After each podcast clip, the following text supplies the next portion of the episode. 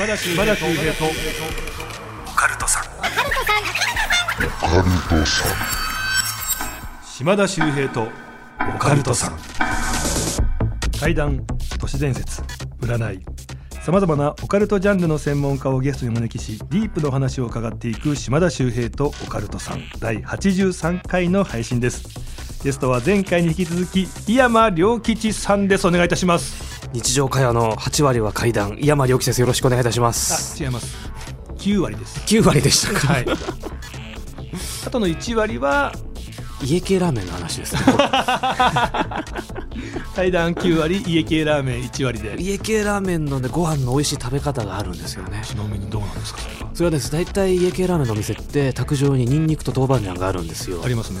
まずご飯を頼む、うん。そしてスープの縁に溜まった油をレンゲですくってご飯にかけるんですね。ほんほんほんそこにニンニクをちょん豆板醤ちょんってかけて混ぜるんですよ。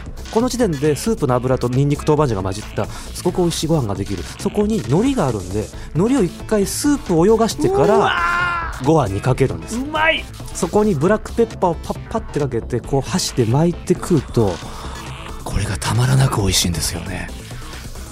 やっぱ怪談師ってこう状況描写がめちゃくちゃうまいからこういう話ちょっとグルメレポいけるか？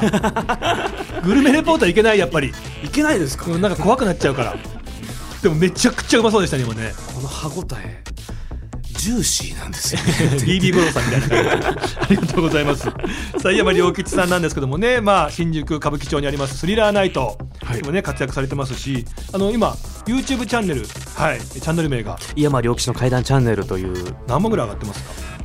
もう上がった動画の数で言うと200本ぐらいは上がってるんですけれども。皆さんぜひねチャンネル登録はしないでいただくと。なんでですか？していてください。なぜ敵なんですか？ここで。あの本当にもうストイックにねどんどん上がってますんでもうめちゃくちゃいいですからね。本当にフリートーク挟まずに喋ってるという。ぜひぜひねあの聞いていただきたいと思います。そしてよろしくお願いします。チャンネル登録もお願いいたします。ありがとうございます。ちょっとですねあのまずメールはい今回もですねリスナーの方から不思議体験届いておりましてちょっと一緒にね聞いていただきたいと思いますじゃあラジオネームモンキーさんからいただきました。とすごい話ですよ。私は昔から霊感があるようで何度も不思議な体験をしてきました。同じように私の姉にも霊感があるみたいでしょっちゅう同じものを2人で見てきたんです。その中で10年以上前に2人で体験した話を投稿いたします。何なんでしょうか。当時私は姉と同じ場所でバイトをしていました仕事内容はピッキング作業で大きな倉庫で仕事をしていたんです。私はその場所に仕事に行くと結構な確率で腹痛を起こしてしまい毎朝トイレで苦しんでいたんですああこんなんじゃ仕事にならないな。力仕事もあるのに憂鬱だなと思っていたんです。私は昔から磁場が悪い場所や霊のいるような場所に行くと浄化なのか分かりませんがお腹を下すことが多かったんです。うん。ある日どうしても気分が悪く起き上がれず仕事を休みました。え肉眼で見えてるわけではないんですが目を閉じると40代後半くらいの顔色の悪い女の人が見えてきたんです。そして私に何かを訴えているようでした。私はとっさに思いましたああこの方自分で、まあ、首をつってしまって亡くなられたんだなとなぜか直感的に思ったんです。そのことを後日姉に伝えると姉は驚きながら私はね仕事場に行くとなぜか倉庫内で首を吊れるような場所を無意識に探してしまうんだと言ってきたんです。その職場は本当に雰囲気が悪く、えー働いている人たちもちょっと意地悪なおばさま方が多く、まあ、若い人もちらほらいるんですが長く職場にいて毒されてしまったせいか大体の人がちょっとこう陰口を叩いてしまうとかっていう方たちが多かったんです。その中にも明るくいつも笑顔の非常に話しかけやすい年配女性がいたんですがそのちょっと陰湿な人たちの中に無理していたせいか日々顔色が悪くなっていくのがわかるほどでした。えそこには偶然私の友人のお姉さんも勤めていましてもう何年もそこで働いているとのことでした。え後日その友人のお姉さんに私と姉がした体験を話すと彼女は顔を曇らせて言ったんです。うん確かにこちらここでね、え自分で命を絶ってしまった方がいるという話は聞いたことがあるんだということをおっしゃっていました。えーもしかすると私と姉は周りの意地悪に耐えきれず、えー亡くなってしまった人の念をキャッチしていたのかもしれませんと。いういやあの影響を受けてしまうってあるんですね。影響と言いますと。同じそれそれこそ自らこうそうしてしまった方のそう追い込まれた時の精神状況に近い時になってしまった時に、同じような行動を追随してしまうっていうことがあってもう今ではもうめっきり落ち着いたんですけどもとある繁華街のビルでそこの屋上からこうやたら身を投げてしまう方が多いそういうビルがあったんですね。えでその繁華街のビルの路面店で働いてる方から聞いたんですけどなぜか身を投げてしまう方そのビルエレベーターが2個あるんですけど、うん。みんな左側のエレベーターから乗ってったっていうんですね。え最初の方がそうだったらしくてつまりこれって引っ張られてると思うんですよね。何かこう中に入られてしまう状態ですよね。で引っ張られるようなことになるって。でそういう時に中に入ったものを無理やりに外に出そうっていうそういう行為がもしかするとこのモンキーさんでいうとこのお腹を下してしまうとかあと都市ボーイズのね早瀬くんなんかは心霊スポットに行くと毎回えずいちゃうっていう。はあ。とりあえず毎回ちょっと戻しちゃうんすよみたいなこと言うんですよね。だから下お腹を下すにしろ戻してしまうにしろ吐き出そうとしてる。そう出そうとしてる。出そうとしてるんで。あとあるのが咳ですよね。あーありまなすね。ぜかそのよく怪談ライブでもありません？誰かの話の時に急にもうなんか本当にもう咳込んでね話の邪魔したくないんだけどどうしてもこう咳したくなっちゃうとかっていう。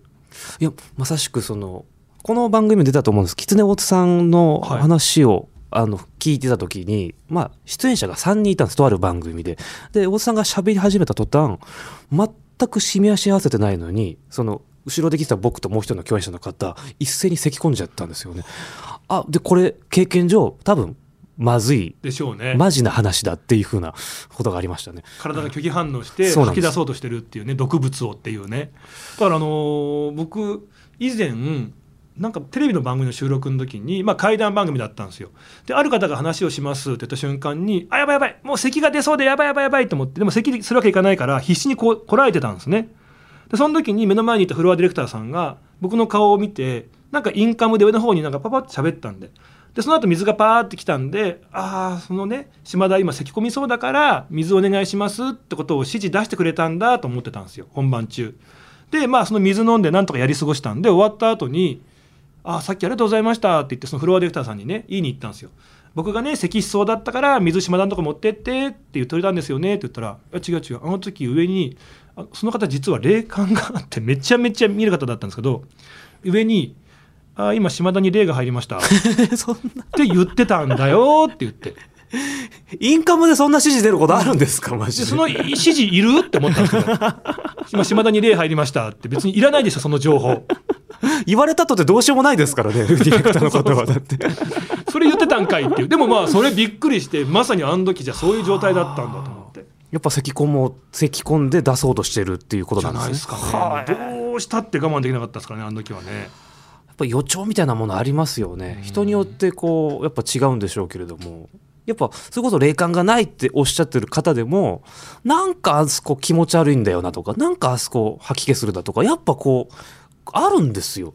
見えてないだけで感じ取ってはいるっていう。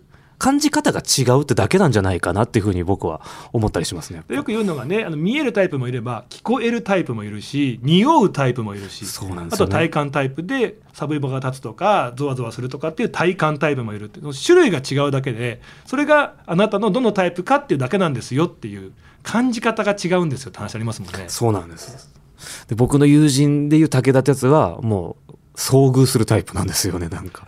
遭遇合っちゃう。もう。本当最近俺聞くんですけど霊媒体質っていうか霊能体質じゃ霊媒体質じゃこれじゃあどう違うかというと霊能タイプはまあ割と見えるとか対処できるんですけど霊媒体質っていうのはいろんなものを引き寄せちゃうっていう。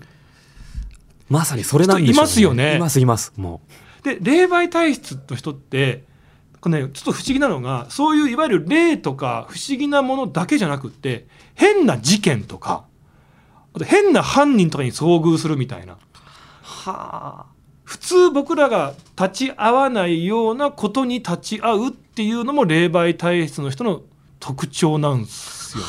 これ実は逆パターンもあって、うん島田さんホリプロですよね。ホリプロです。ホリプロさんとあるタレントさんから聞いたんです。女性タレントさんなんですけども、あのすごく心霊スポットとか階段とか好きな方で、はい。で東京に上京する前に地元の心霊スポットに行きたかったらしいんですよ、うんうんうん。行ったことがなかったらしくて、はい。でそのタレントさん女性タレントさんの友達が行くっていうんでその友達は何人かで何回か行ったことがあるらしい。じゃあ上京する前にあの行きたいって言ってその車に乗り込んで行ったら着かないんですよね。つかない。心霊スポットに。迷っちゃうんですよ。迷うとこでもないのに。でそのタレントさんが降りると着くんですよ。56回繰り返したけどやっぱりそのタレントさんが乗ると着かない。つまりそういう危ないところに行かないように何かしてるんですよね。でもしかすると守ってくれてる守護霊が強力で、そうなんです。その人をそこに行かせないようにしてくれてたっていう。危ないようにさせないっていうそういうパターンもあるっていう逆パターン逆霊媒パターンっていう そう綾瀬はるかさんの話ですか？違いますよ 僕とつながれたら嬉しいですけどつながるわけない。ごめんなさい。いやー皆さんもねだから霊感がないと安心せずにですね、そういった体の異変の時には何かあるかもしれないということでちゃんとねそういう場所に近づかないとかねなんか守るような素でちょっとね、えー考えていただきたいですよね。はい。いや止まんなくなっちゃいますけども。はい皆さんこの後ですね山良吉さんに怪談話披露していただきたいと思います。最後までよろしくお願いいたします。島田秀平とオカルトさん。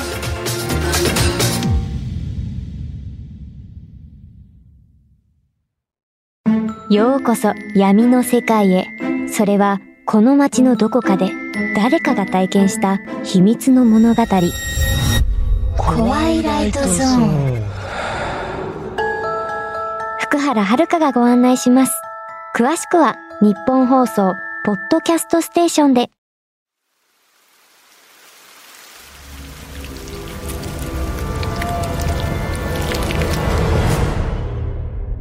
島田秀平とオカルトさんそれでは今日のゲスト井山良吉さんに怪談話披露していただきたいと思います。お願いします。よろしくお願いいたします。それこそ今、霊媒体質の話が出ましたけど、僕の友人の武田ってやつがまさにそういうタイプでして、はい。い、ろんなところでいろんな体験をする、そういう人間なんですけど、これからその話はそんな武田が今からもう、6、7年前になるんですかね。うん。とある会社に転職した時に起こった話でして、うんまあ、本社が別にあってその神奈川支社にえー武田は勤めたんですよ。で規模の小さい会社で支社はえー仕事は大したことなかった。そつなくこなしてるとある日上司に呼ばれて「君なかなか仕事できるからもうちょっと他の仕事も覚えてほしい」って言われるんですただここだと教えられることにも人為的に時間的にも限界があるから君さえよかったら本社に行って研修受けてみないか？って言われたんですね。1ヶ月ぐらい、うん。で答える理由はなかったんでいいですよ本社ってどこですかって言うと長野県だけど大丈夫。もちろん滞在費も滞在先も用意するからって言われて大丈夫です。それで武田の長抜きが決まったんですよ。えー、長野僕実家ですよ。ですよね、はい。でその長野に着いたらその本社は本社で変なことがあったらしいんですよ。ただこれから最初はその会社が用意した滞在先の話でしたよね。とあるビジネスホテルだったと。うん。でそこに武田が行くわけですでフロントに行ってホテルマンに「まあ、どこどこの会社から来た、えー武田と申します」って言うと「あ伺っておりますよ」ってことでえー手続きが始まる。するとホテルマンの方が奇妙な質問をしてきた。うん。何かというと「あの武田様って何時頃ご就寝されますか?」って言うんです。ご就寝、はい。いつ寝るかって聞いてくるんですよ。はい。まあ10時ぐらいですかねって言って「あそうですか」あの武田様ってはいって土日ってお休みですよね？夜更かしされますか？って聞いてくる。しないです。はあ。武田様はいなんなんですか？って。言って24時超えることあります？ご出身されることが。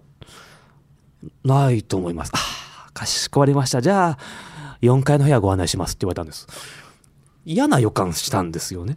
なんか変な質問ですよね、でホテルマンの方に荷物持ってもらってエレベーターで上がっていく。4階に着いた。で部屋の前に着くとカードキー渡されるんですうん。でかざしてくださいってかざすとピーピピッと音が鳴る。これでしばらくは開いた状態になりますと、うん。で中開けてくださいと普通にシングルベッドがあるもうシンプルな部屋だったんですよ、うんうん。でごゆっくりねくつろいでくださいって言われて去ったんです。でそんな変な質問されたからなんかあるのかなと思ったんですけども先ほど言った通り本社は本社で変なこと怖いことがあったからこの出来事すっかり忘れたらしいんですね。うん。で研修の終わり頃なんですよ。ある金曜日の昼のことだった。休憩も終わってもうお昼も食べてる。午後も頑張ろうと思ってると上司やってきて「いやちょっと武田君」って言うんです何ですか？え思いのほかね研修のペースが速くてねこのままだと残り数日あんまりやることなくなっちゃうんだ。だからあの武田君さんよかったらもう今日は上がっちゃっていいよへて言われて分かりましたって上がったんですけどやることなくて困ったっていうんですね、うんうん。だってもうご飯は食べちゃってるししかもお昼過ぎっていう中途半端な時間。どっか遊びに行くなら土日に行けばいいわけですよ。この金曜日の真っ昼間会社からほっぽり出されてやることなくて本当に困ったって言うんですね。うん。で結局どうしたかというと武田ホテルに戻ったんですよ。でベッドに寝転んで携帯いじってる。そのうちうとうとうとしてきて気づいたら寝ちゃったんですね。うんで起きたら真っ暗だったんですよ。で明かりつけて時計見るともう夜7時ぐらいで、うんだいぶ寝ちゃった。俺5時間ぐらい寝ちゃってた。そうですね。絶対今日夜寝れねえじゃんと思いながらまあシャワー浴びてご飯食べて全く眠気が襲ってこない。でテレビとか見ても飽きちゃう。でそれでずーっとぼーっと時間潰してたっていうんですよね。で気づいたら12時超えてたっていうんですよ。うん。そのタイミングで突然武田の部屋をカンカンカンカンって誰かがノックするんです。すごく乱暴に。はい「はい」って言って立ち上がるドアまで行ってドアスコープ見ると誰も立ってない。え？と思って。で戻るんですよでベッドに座った瞬間またカンカンカンってなる。え？はい。立ち上がる。ドアまで近づいてドアスコープ覗く？誰もいない。え？いたずら？でまたベッドに戻って次どんどん叩かれたらもういい加減クレーム入れようと思ったら次ピーピーピーってなるんです。え待ってよって。これはカードキーでかざしてる音なんですよね。そうですね。ってことはホテルマンしかいない、でそんな不躾なことあるかと思ったらまたピーピーピーってなるんです。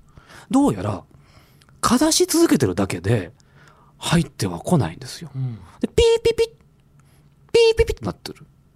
はいって言ってまた立ち上がってえドアスコープ覗くやっぱり誰もいない。でも今度はちゃんと開けて確認しようと武田ドアをガッチャって開けた瞬間うーわっと思ったって言って冷たい風のようなものが自分を通り抜けてったって言うんですよね。えで廊下見渡すと誰もいないんですよ。え？でパターンって閉めた時にあれ今何時？ってそこで思ったんですね。時計見ると12時超えてる。あれなんかそういえば12時こ超えるまで起きてますか？とか言われてたのええこれこういうことなんかな？って思いながらまたベッドに戻って座って何気なくまたドアの子見たらあれ？と思って。ドアの両横にクローゼットがあって反対側にはユニットバスの塔がある、うん。これが全開になってるって言うんですえねーさっき自分が見に行った時には閉まってたんですよ。でも見に行って戻ってきて振り返ったら開いてるんですよ。いつ開いたと思ったら目の前でその2つの扉がバタンって閉まってユニットバスからプシーシャワーが流れ始めた。わあ入ってきちゃったって思ったんです。何かが入ってきた。どうしようと思って。でドアの横だから怖くて通り抜けられなかったっていうんですよね。でどうしようどうしよう悩んでであることしたと。実はこのビジネスホテルってその武田の会社がよくひいきにしてる会社で、たまたま同じフロアに同僚先輩の方が泊まってた。その方に電話入れたって言うんですよね。何回も電話かける。寝てるから起きてくれでも何回かかかけると起きてどうしたのって言うんで、ああ、あの、先輩ちょっと困ってて、今来てくれませんか？えー何があった？いや、とにかく困ってるんです。えー来てくれませんかって言うと、あんまりの必死ぶりに何かあったんだなって先輩も悟って、ちょっと待ってて電話が切れるんです。で、しばらく待ってると、廊下を誰かが歩いてくる音がする。自分の部屋の前で止まって、カンカンカン、ノックされるんですよ。武田くん来たよ。先輩の声だった。ああ、先輩多分まだドア開いてるんで、ちょっと開けて入ってきてくださいって言うと、先輩ガチャって開けて入ってくる。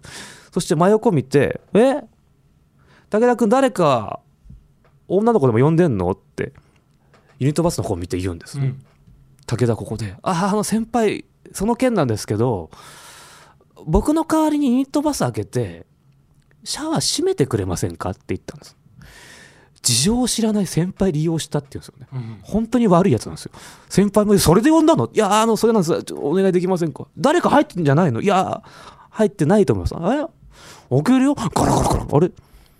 誰もいないよ閉めたよ。これでいい？ああありがとうございます。あともう一個お願いがあって何？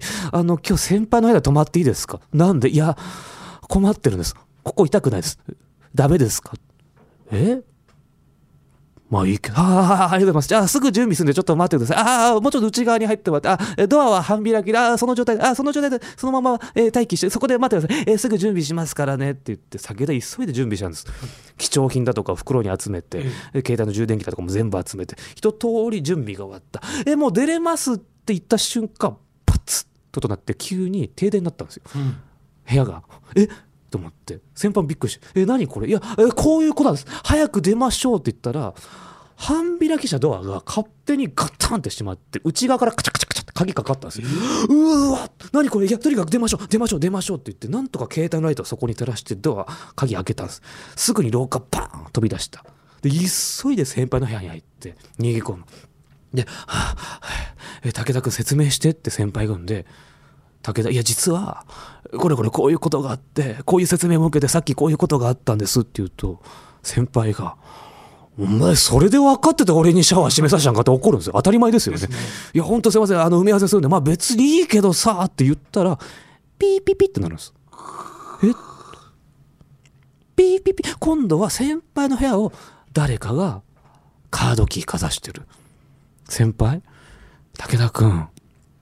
多分だけどさ話聞く限りさ開けたから入ってきたよねってそうだと思いますじゃあさ今夜これ開けれないねピーピーうわーって感じでそっから二人の長い夜が始まったって言うんですよ、うんうんうんもう冷蔵庫にあるお酒も全部飲み尽くして、でも定期的にカード機の音が鳴る。怖くてしょうがない。もうベッドの上で全く二人酔えない中、ガタガタガタガタ触れるしかなかった。そのうち時間が経ってきて、まあ夜がしらみづいてくるというか、朝が近づいてきたんですね。そしたら、怖いとは違う感情が出てきた。何かというと、眠くなってきたっていうんですね。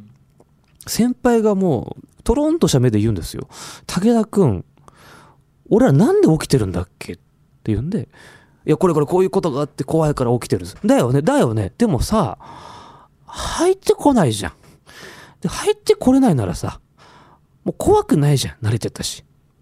起きてる必要ないよね。もう寝ようよ。寝ちゃうわって言って寝ちゃったんです。うん。えマジかよと思ったけどすぐにでもそうかって思ったんです。怖がるよもうどこにもなかったんだ。もうだ怖くないもん。寝ようと思って寝転がったら違和感があって。なんだなんか見落としてる。なんだろう。あと思って。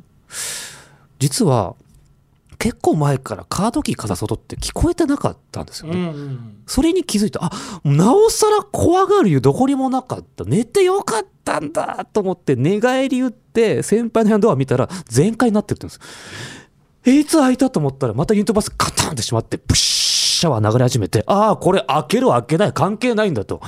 12時過ぎで起きてたら絶対入ってくるんだと思ってそこでうわーってパニックになって寝てる先輩残したままそのまま部屋飛び出したって言うんですよ。でエレベーターなんか待ってられない階段でダーッと降りていって、えー24時間営業してるレストランに逃げ込んで考えてること1個だけだったんですね。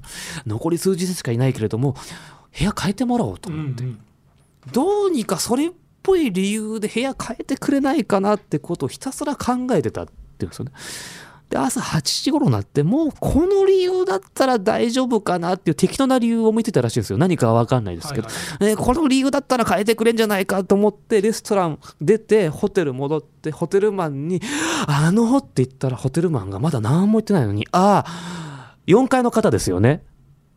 部屋変えたいんですよね。他の階だったら大丈夫ですよ」って言われたと言うんです。やっぱりくにホテル側は何が起こるか知ってたって言うんですよね。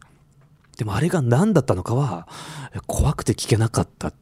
そんなホテルが未だに営業中らしいです。武田から聞かせてもらいましたね。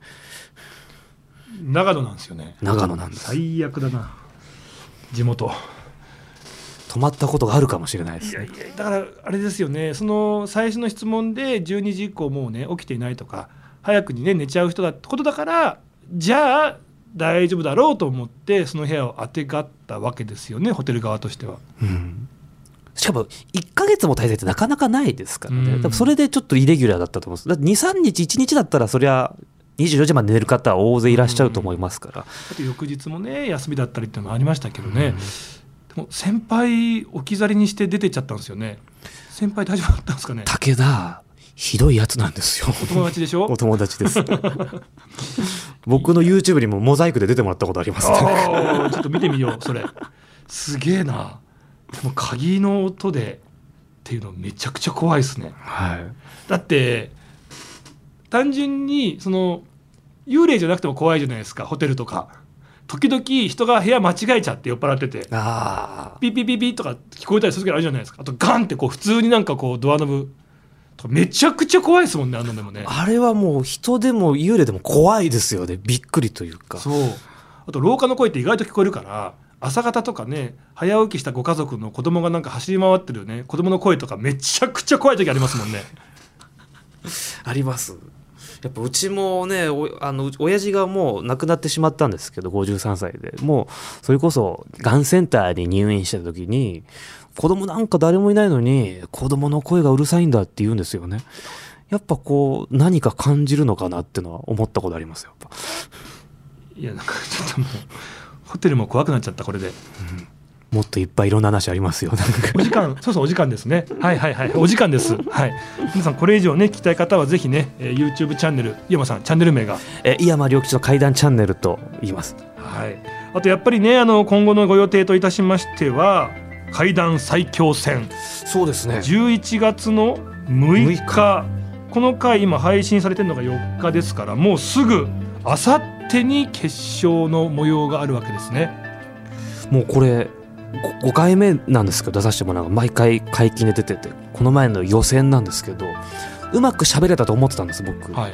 実際動画見直すとうまく喋れたんですけど手見たらブルブルに震えてたんですよなんかへえなんか全然緊張とかしなそうなのになんか体は出ますね緊張が。喋りに影響出なかったからよかったって思いました。うんうんうんでも階段大好きでしかもすごい欲しい称号だからこそなんか力入っちゃってたのかもしれないです。やっぱもう大勢の前で喋るの慣れないんですよね今何年目でしたっけお笑い始めて？もう11年か2年ぐらい。ああ向いてないのかもしれないですね。向いてないです です。いや本当にあの頑張ってくださいね。いやこれでも6日でマジで優勝したらねチャンピオンがチャンピオンになる直前だったっていうね。いやもうそうなってほしいですねやっぱり。だとしたらチャンピオンになった後に来ていただいた方がよかった タイミング的に。いや僕帰ってから言ってくださいそれは。なんでチャンピオンになる前に歌ったんだろうっていう。僕がいる前で言う話じゃないじゃないですか。とわたとちゃんと会議します。ねああこの番組。あそうか。そうだ。あマジな話、はい。ちょっとこの番組開運的な要素もあって。あそうなんですか。ガンジー横須賀さんこの番組でご出演いただいた収録のすぐあと本当数日後に稲川淳二怪談グランプリ優勝してますから。優勝されてましたよね。そうか。ってことはこの直前に出てくれてる井山良吉怪談最強戦優勝。ちょっとこう乗っかってるんじゃないですか？だってもう怪談のね大会でいう、まあ、2大タイトルでしょ。稲川淳二の怪談グランプリ怪談最強戦って言ったら。そうですね。この2つ揃えたらすごいですねもうそこ事前に優勝前に抑えてるっていう目チャンピオンになる直前の人を抑えて出ていただなんでチャンピオンになった後呼ばないんだよ 絶対チャンピオンになった後の方がいいでしょいや登竜門っていうことでね。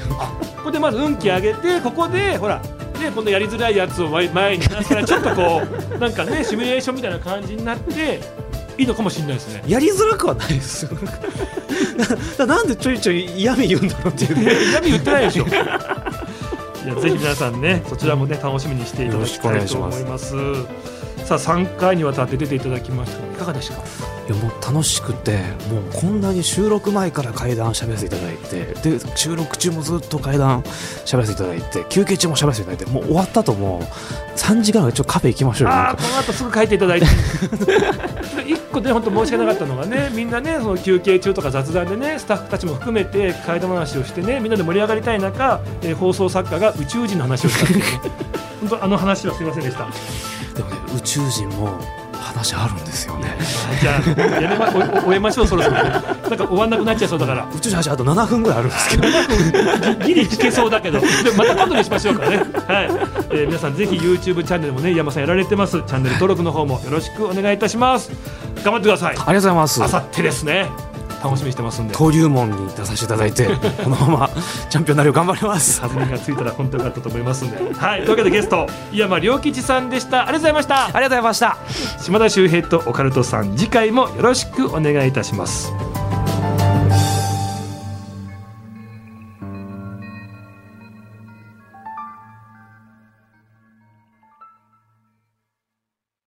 島田秀平の手相ワンポイントアドバイス今回ご紹介するのは周りとちょっと流れる空気がずれているかもしれないという可愛い人不思議ちゃん線という線を紹介します。これ場所はですね薬指と小指の間。